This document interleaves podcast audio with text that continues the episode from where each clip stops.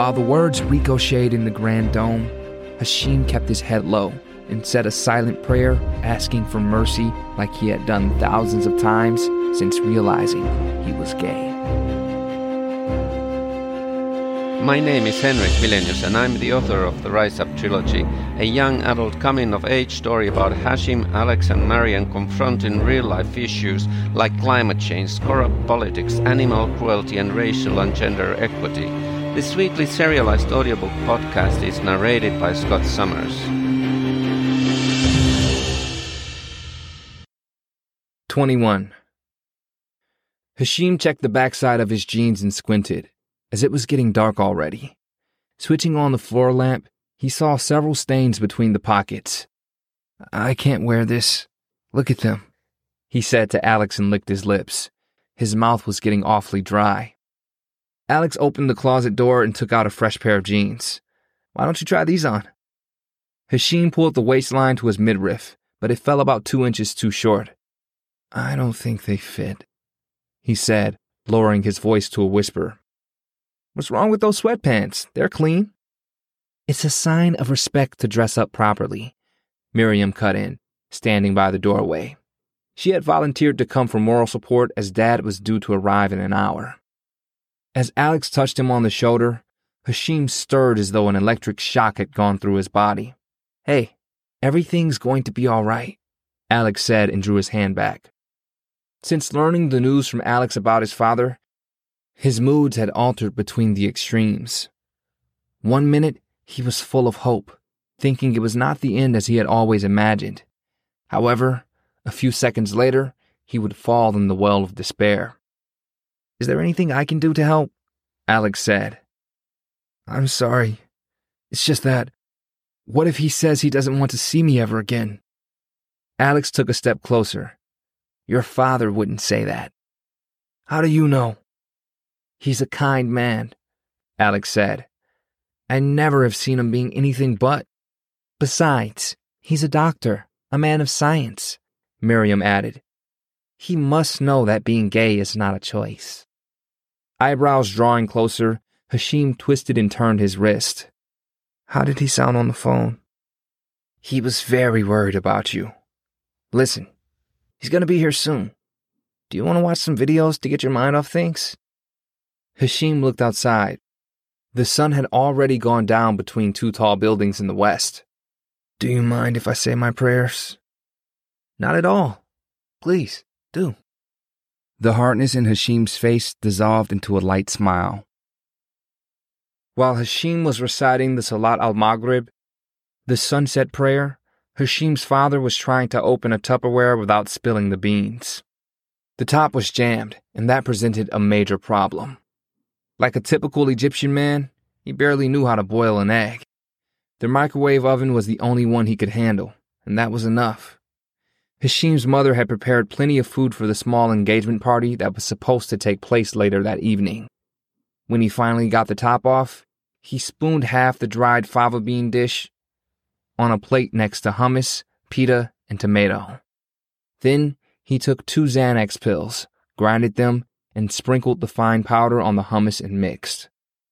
Heavy curtains blocked the sunlight as Hashim's mother lay sprawled on their supersized bed, watching an Egyptian soap opera from an Arabic cable service. The framed photo of their son on the night table had been turned face down.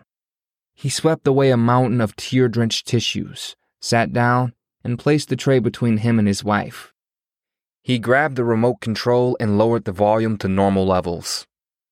Please, eat something, he said in a soft voice, reaching for her hand. He deliberately spoke in English, not in their native tongue, Egyptian Arabic. Since they had immigrated to the United States 20 years earlier, Hashim's father had insisted that they would use English, even at home. He wanted his family to become American. However, his wife still got mad only in her native tongue. Therefore, she hadn't uttered a word of English since she had thrown out their son. Hashim's father leaned back on the cushions and watched TV for a few minutes with his wife. In this episode of a popular Egyptian soap, a middle aged woman had been stabbed and then run over by the bus as she escaped her deranged husband. Nonetheless, her makeup was perfect, as she woke up in the hospital bed the following morning. He noticed his wife glancing at the food as she dabbed her eyes with the tissue. He stood up and left the room. He knew the plate would be empty in no time. Perhaps a half an hour more, and the Xanax yet mixed with the food would take effect. She would be out cold. Hashim gazed out of Alex's bedroom window. The view was less spectacular than from his 10th floor bedroom, but he liked this one too. Somehow, it felt more real. The concrete wall of the next building showed signs of decay, with dark marks running along the seams. The balcony had haphazard collections of plastic chairs and tables, unlike the color coordinated ensembles of garden furniture in his neighborhood. As always, the praying had calmed his mind, and he was able to think straight again. Why had his father given him a book by Rumi? According to the Imam, Rumi was an infidel, along with the other famous Sufi masters. The poems were all about joy, love, and playfulness, mixed with wisdom that really appealed to him. Also, the concept of letting go struck a chord. Maybe that was what he needed to do right now, no matter how much it hurt. Let go of his family. Although he had a very hard time understanding why the all merciful God would want him to be separated from his family. The doorbell rang. It must be Dad. Wringing his hands, Hashim could feel his heart getting heavier. What if this was it? A bitter goodbye and he would never see his father again. Besides, he was still wearing sweatpants. None of Alex's jeans would fit him. Let go, he said to himself and wiped his face. Everything is going to be all right, inshallah. Coming out of the room, Hashim saw his father standing in the corridor holding a large suitcase. He put it down and studied Hashim's face. Hashim felt an itch to fidget, but fought the urge. Seeing his pallid face, Hashim could sense how worried he must have been. A lump formed in Hashim's throat. Then Dad took a step forward and said, Assalamu alaikum. Wa alaikum salam. Hashim answered and threw himself into his father's open arms. I'm so sorry. Dad leaned back to take a better look at his son. I know you are. I never wanted this. I never wanted to be. Hashim bowed his head, his chin quivering. Homosexual? You can say it. I've tried so hard not to be one. A homosexual, I mean. Hashim raised his eyes and shuffled a step back, but his father's face showed no sign of disgust. I know you did. Now, I can see it, his father said, nodding his head. I've never done anything, though. I mean, I've never touched a man, Hashim said and swallowed hard. That's good. You're still young, but being homosexual is not your fault. Hashim jerks his head back, you think so? Father took a step closer and put his hands on his son's shoulder. I know so. I'm a doctor, a medical doctor. Homosexuality is not a choice. It's something you are born with. His eyes sparkling and tears running down his cheeks, Hashim tried to say something, but nothing came out. Then he just threw himself back into his father's arms, nearly knocking him down. Hashim watched silently as Alex explained to Dad about the aunt living in Queens. He really appreciated Alex making an effort to carry the conversation as they sat around the kitchen table. Out of respect for his father, he didn't want to get straight to the point. It was a very serious matter, and in his culture, such things should never be rushed.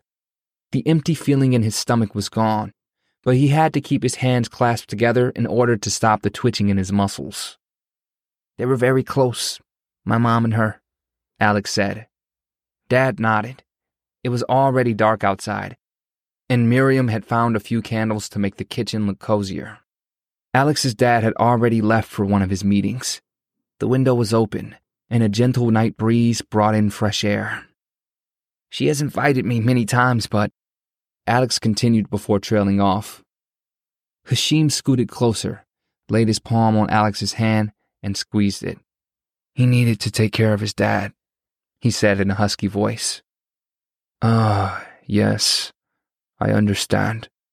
You've been a good son, A very good son. The soft light from the candle made Dad's face so ageless and wise. To Hashim, his father seemed so composed, so calm. Since his arrival, his behavior had been unexpected. Gone were the absent mindedness and the nervousness. What had happened to them in the first place? When did they lose the connection they once had? When Hashim was younger, he used to love when his father would tell stories of their family back in Egypt, or would sit by his bedside and read aloud from the Arabian Nights, a famous compilation of tales from the Islamic Golden Age. With a mischievous glint in his eye, Dad said, Most people don't know this, but for 1,000 years it was considered normal in the Islamic world for men to write love poems to beautiful teenage boys like the ancient Greeks did. Hashim stared at his father with his mouth open. He wasn't sure he had heard right, and even if he had, it didn't make sense. He tilted his head sideways and frowned. Could you say that again, please? The lion's share of Arab love poetry was about bearded men writing verses to beardless men. Although I have to add that, more often than not, this love was unintentional, chaste, and unrequited. The mystics especially regarded the beauty of young men to be an attribute of God. Hashim rubbed his neck. He had a hard time sitting still. His mind was busy trying to make sense of what he had just heard. He didn't know if he should be happy or sad, angry or disappointed, or all of the above. So, you say that the building of our two great civilizations was fueled by boy love? Alex said and grinned. Dad put down his tea mug. Yes, and only two centuries ago, many Western travelers in the Arab world were shocked and disgusted by this lax attitude the locals held toward the Greek love. The tables have turned, Miriam said, rubbing her arm absently. Dad nodded. Yes, indeed.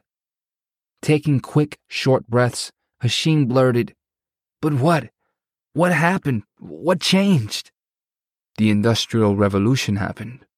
The emerging Arab elite saw the enormous growth in wealth in the West and got inspired. Along with other modern ideas came the Victorian morality. As we know, anything outside procreative sex was strictly prohibited in 19th century England. What a bummer, Alex said. First, there was a silence, but before long, everybody was laughing. In the new editions of the poetry classics, the Egyptian editors changed the object of desire from male to female, as the French translators had done a hundred years earlier. Or they simply made some stories disappear, like they did to the new editions of the Arabian Nights. If you want to find them, you need to get yourself an edition that was published before 1930. That's hilarious, Alex said. Yes, if it wasn't so sad at the same time. It was like the death rattle of a great civilization that once led the world in science, arts, and tolerance.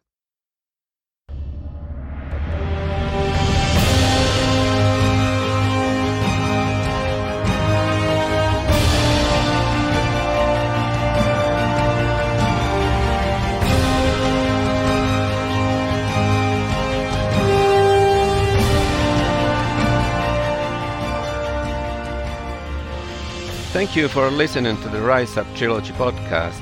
For more information, go to my website henrikwilenius.com.